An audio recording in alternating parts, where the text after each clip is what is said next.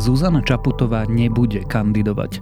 Po mesiacoch odkladania sa napokon prezidentka rozhodla, že o druhé funkčné obdobie už usilovať nebude. Napodobnila tak Andrea Kisku, ten však mal premiérske ambície. Počúvate mimoriadne vydanie podcastu Dobré ráno o prezidentke a jej rozhodnutí. Ja som Tomáš Prokopčák a môjim hostom je šéf-redaktorka denníka SME, Beata Balogová. Bea, ty vlastne ideš z prezidentského paláca, kde si viedla veľký rozhovor s prezidentkou Zuzanou Čaputovou. Nebude teda kandidovať? Zuzana Čaputová nebude kandidovať a nie je to, nebolo to rozhodnutie, ktoré by urobila v priebehu jedného dňa ani dvoch dní. Myslím, že bola to veľmi dlhá a zrelá úvaha a naozaj to nebolo ľahké rozhodovanie sa pre ňu ale myslím si, že, že tým, že dospela k tomuto rozhodnutiu, že už e, posledné dni to rozhodnutie bolo dané a nemyslím si, že, že čokoľvek e, by to mohlo zmeniť. Ja som absolvovala množstvo rozhovorov s blízkymi aj vzdialenejšími ľuďmi. Um, snažím sa vnímať samozrejme spoločenské dianie, to, akú dobu žijeme. Um, to, to je ako keby nevyhnutnosť vnímať to, čo sa ako keby deje, deje vonku, ale vo výsledku treba nájsť um, to rozhodnutie ako keby um, za seba v istom zmysle uh, vo vlastnej samote, ale nie v izolovanosti od, od toho, čo nás obklopuje. No a v rámci toho ako keby mať triezvy odhad a zároveň, keď sa ako keby naskladajú tie e, životné okolnosti tak, či už pracovné alebo aj osobné, e, že si človek uvedomí, že tých síl by nemuselo byť dostatok, tak to vo výsledku vytvorí ako keby to rozhodnutie, zohľadňujúce kontext, ale nájdené, nájdené vlastne ako keby v samote, pretože iba vtedy, iba vtedy to drží, iba vtedy človek sa o neho aj kedykoľvek v budúcnosti alebo v prítomnosti môže oprieť keď nie je postavené na dôvodov zvonku. Lebo v tom úrade môžete viesť alebo sa vliecť. A ja sa nechcem vliecť. Myslím, že to sa teraz bude pýtať veľa ľudí a my si to tiež odbíme rovno na úvod. Prečo? Zuzana Čaputová ako prezidentka má za sebou veľmi ťažké obdobie.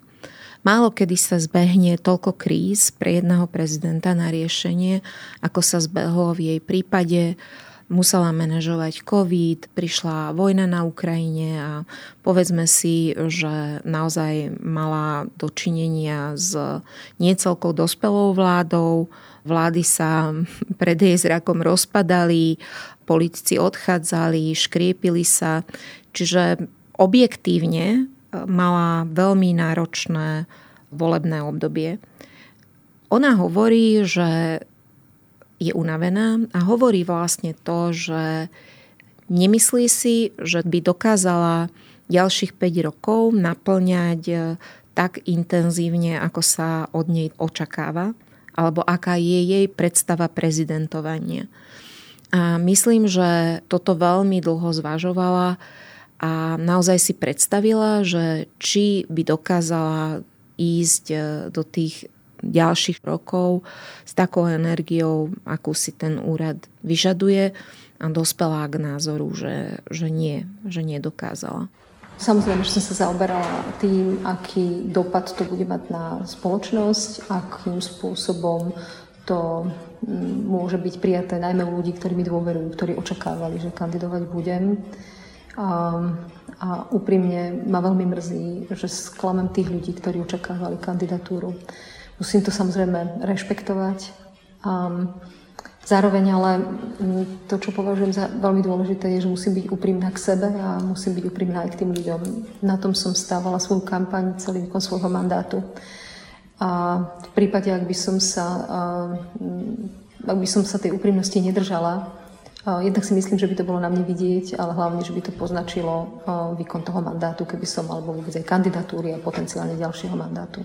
A ja keď som nad ňou premyšľala, tak e, som si veľmi uvedomila, že my od prezidentky očakávame autentickosť. To bolo od začiatku súčasť jej príbehu, že Zuzana Čaputová je dospelá, rozvážna, je pravdivá, uveriteľná a autentická. Preto vyhrala voľby vlastne. Preto vyhrala voľby. Ak ona má pocit, že tie ďalšie roky by nedokázala naplniť práve takou autentickosťou, tak e, sa snažím pracovať s touto informáciou a, nejak sa zmieriť s tým, že a, a dôverovať jej hlavne, že urobila presne tak, ako robila aj predchádzajúce rozhodnutia, zrelé a, a dospelé rozhodnutie. Bolo to ťažké, to rozhodnutie pre ňu urobiť? Myslím si, že objektívne veľmi ťažké, lebo predstavme si, že ju za toto rozhodnutie nebude kritizovať ani Robert Fico, nebude kritizovať ani celá dezinformačná scéna, ani fašisti, ale budú ju kritizovať a kritizujú ju práve ľudia, ktorí sú jej podporovatelia. Čiže naozaj jej najsilnejšie voličské jadro, lebo pre nich je to veľkým sklamaním, že, že takto sa rozhodla. A predpokladám, že, že s tým musela aj rátať a toto je asi tá ťažká časť na tom rozhodnutí. Lebo asi všetci sme prežívali rôzne stupne sklamania tým, že si želáme, aby v politike ostali ľudia ako ona aby sme v politike mali uveriteľných a autentických ľudí, ktorí sa nenechávajú zlákať e, populizmom. A tým pádom mohli sme mať a máme asi pocit, že zanecháva za sebou prázdne miesto. Ale zároveň ja, si, ja som si hovorila, že v politike nemôže všetko stáť na jednom človeku.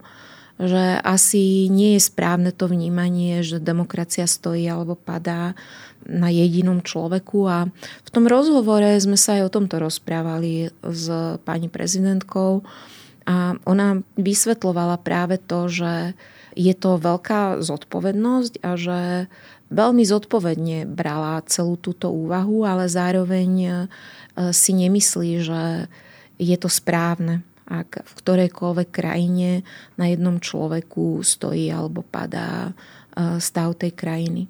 Faktom ale zostáva, že ja neprestávam veriť demokracii, neprestávam e, pre ňu v nejakej podobe pracovať. Zostáva mi rok mandátu a bude to dôležitý rok po parlamentných voľbách. Ale v tomto zmysle je moja služba verejnému záujmu životným kontinuum. To začalo sa niekedy ešte na vysokej, po vysokej škole a, a verím, že bude pokračovať aj potom, ako o rok e, skončím ten mandát. A v tomto je demokracia e, permanentný proces, aj, aj proces učenia sa vzájomného a vyžaduje si nás všetkých a nemôže byť závislá od jednotlivca. Potom e, sme sa chvíľu rozprávali aj o pojme politickej obete. Lebo ja som, ja som sa naozaj zamýšľala nad tým, že niektorí ľudia keď reagovali na, na informáciu, že nebude Zuzana Čaputová kandidovať, tak e, vlastne operovali aj s výrazmi, že ona by mala priniesť tú obeď. Ale nie je to z našej strany také trochu nedospelé až nedôstojné, že čakáme, že sa stále má niekto za nás obetovať, že čakáme na toho spasiteľa, Mesiáša, ktorý nás zachráni?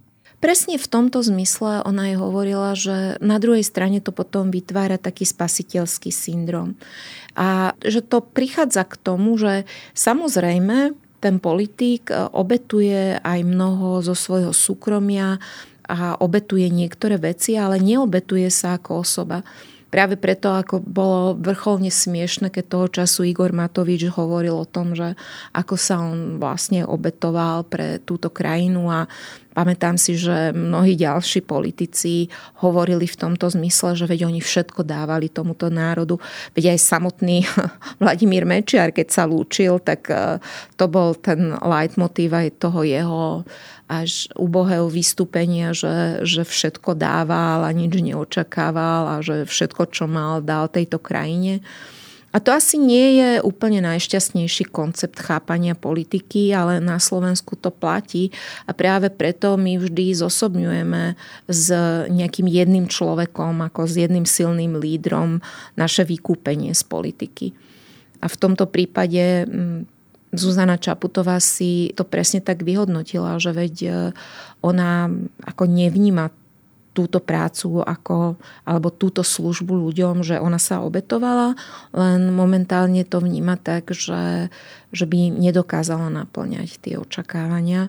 Aspoň tak som to pochopila z jej vysvetlení.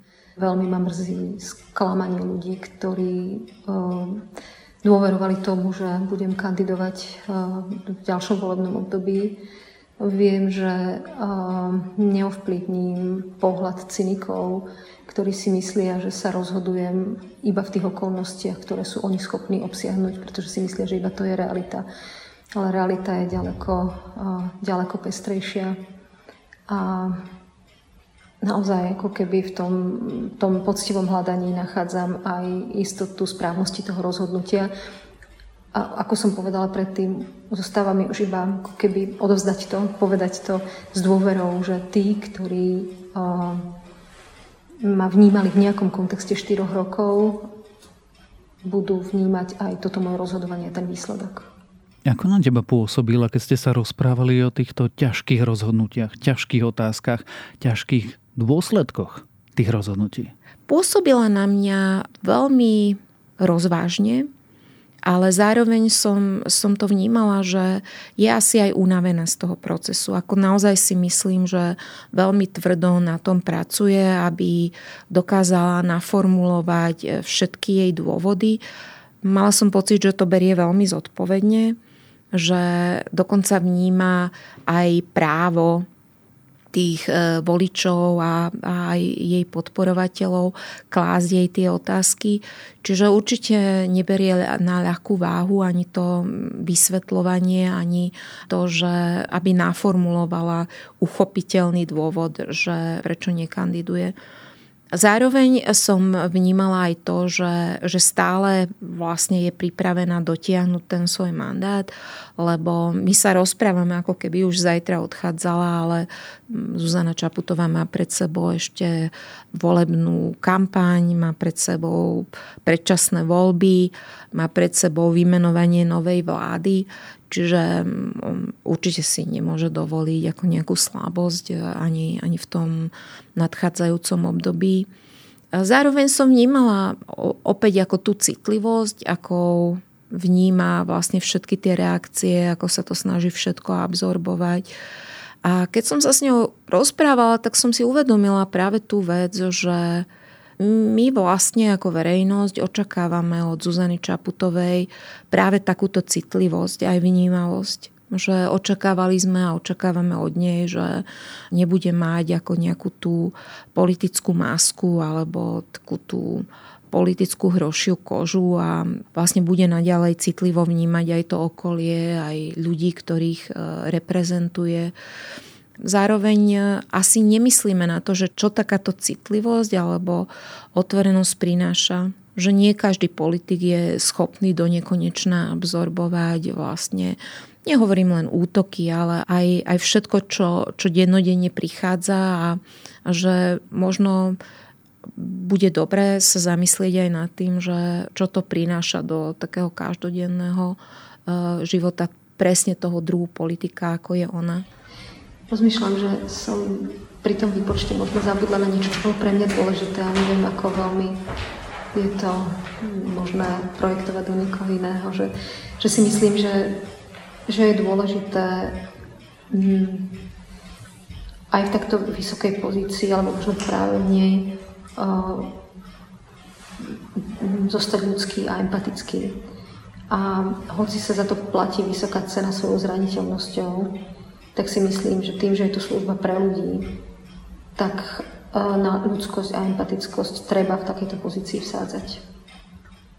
Lebo zároveň si myslím, že Zuzana Čaputová to mohla urobiť na spôsob Gašparoviča. Veď ten prezidentský úrad, ako je veľmi formovateľný, ona si mohla povedať, no veď dobre, ako očakávajú odo mňa, aby som kandidovala, tak uh, budem kandidovať, asi to vyhrám a potom si urobím taký prezidentský program, aby až tak e, ma to nevyčerpávalo. Pôjdem raz e, za týždeň na nejakú zahraničnú návštevu, príjmem nejakých hasičov a nejaký folkový súbor a udelím nejakú tú milosť a proste budem prezidentka. Ale ak to porovnáme vlastne s tým prístupom, ktorý ona mala a že naozaj bola ochrankyňou ústavnosti, čo znamenalo veľa, aj veľa zvažovania, že kedy vstupovať do toho politického diania, tak e, ja veľmi rozmýšľam práve nad týmto aspektom, že asi to rozhodnutie urobila aj v tomto zmysle, že ak pritom mala pocit, že nedokázala by to robiť takýmto spôsobom, tak asi jej chcem dôverovať, že urobila zodpovedné rozhodnutie. Aj keď chcela by som pridať, že samozrejme, že aj ja pociťujem uh, určitý druh uh, sklamania, ale nie z nej ako z osoby, alebo, ale z toho, že politik takejto kvality odchádza zo scény. Ale chcem veriť, že ona nie je jediná. A odchádza zo scény? Pretože to je druhá logická otázka, ktorú každý položí Pôjde Zuzana Čaputová do politiky alebo chce zostať v politike? Ja si nemyslím, že pôjde do výkonnej politiky. Nemyslím si, že by zopakovala príbeh e, Andrea Kisku.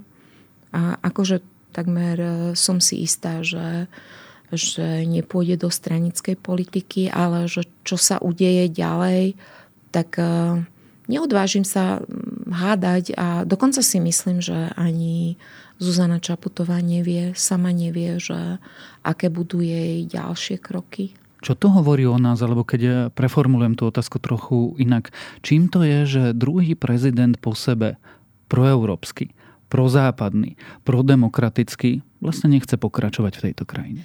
Neviem, či by som zovšeobecňovala tie dva prípady, Andreja Kisku a Zuzanu Čaputovú. Ale keby sme to zobrali vlastne tak všeobecne, že chceli by sme teoretizovať nad tým, tak ako neviem, či za tým je nejaký konkrétny odkaz. Možno to, že tí politici, ktorí naozaj sa naplno vrhajú do tej politiky a chcú to robiť správne, že majú energiu na to jedno volebné obdobie. Je možné, že toto je práve tá politická kultúra, ktorá zatiaľ na Slovensku chýba že ten politik dokáže odhadnúť správny čas odchodu. A je, samozrejme, správny čas odchodu pre politika nevždy je v súlade s správnym časom odchodu pre krajinu, čo akože momentálne my asi všetci cítime ten nesúlad, že odchod Zuzany Čaputovej necháva zatiaľ takú čiernu dieru, ale zároveň možno veľmi skoro proste sa objaví taký kandidát, pri ktorom budeme mať pocit, že dokáže naplniť niektoré tie hodnoty alebo dokáže sa postaviť za tie hodnoty, za ktoré sa postavila Zuzana Čaputová. Lebo zase naopak, ak, ak si predstavíme, že naozaj sme tu obklopení a sme prekliatí politikmi, ktorí jednoducho nedokážu odísť, ktorí slúbujú 10 ročia, že odídu z politiky a politiku naozaj vnímajú cez svoju osobu, ako napríklad Robert Fico, že je to pre nich um, nejaký zdroj prežitia, aby proste nebol trestne stíhaný. A to tiež, ten druhý extrém tiež nie je dobrý.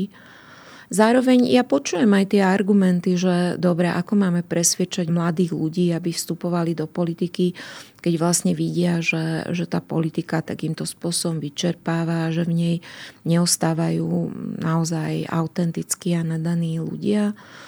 Na to nemám odpoveď, ale skôr si myslím, že možno to má byť tá inšpirácia, že veď tá politika sa dá robiť dôstojne, že v tej politike ten človek neprichádza o vlastnú volu, že má stále možnosť sa rozhodnúť, že kedy už nevie alebo ne, nemá vlastne tú silu, aby odovzdával seba a že to nie je nejaké upísanie sa na doživotie a že je možné tú politiku ustať bez toho, aby ten človek odchádzal pod váhou nejakých škandálov alebo proste tak, že, že jednoducho už akože nie je ani len príčetný. Hovorí, že po jej odchode tu predsa nemusí zostať čierna diera, je niekto, kto by ju mohol dôstojne nahradiť, do pokračovať v tej misii, alebo keď ešte trochu pritlačím, koho podporí to neviem zatiaľ, koho, koho by prezidentka podporila, ale keď sa pozriem na tých možných kandidátov, ktorí mená sa momentálne objavujú, tak eh, sa objavujú aj také mená, za ktorých ja by som dokázala zahlasovať. Ako nechcem teraz konkretizovať, lebo nevyjadrili sa úplne všetci, že, že by do toho išli, ale ja verím, že tak táto krajina nájde pre seba kandidáta, ktorý uh, môže mať podobne pozitívny príbeh, ako, ako má Zuzana Čaputová. Tak uvidíme, budeme držať palce aj tomu kandidátovi a vlastne aj Zuzane Čaputovej. Počúvali ste mimoriadné vydanie podcastu Dobré ráno. Ja som Tomáš Prokopčák a o nekandidatúre Zuzany Čaputovej som sa rozprával so šéf-redaktorkou denníka SME, Beatou Balogovou.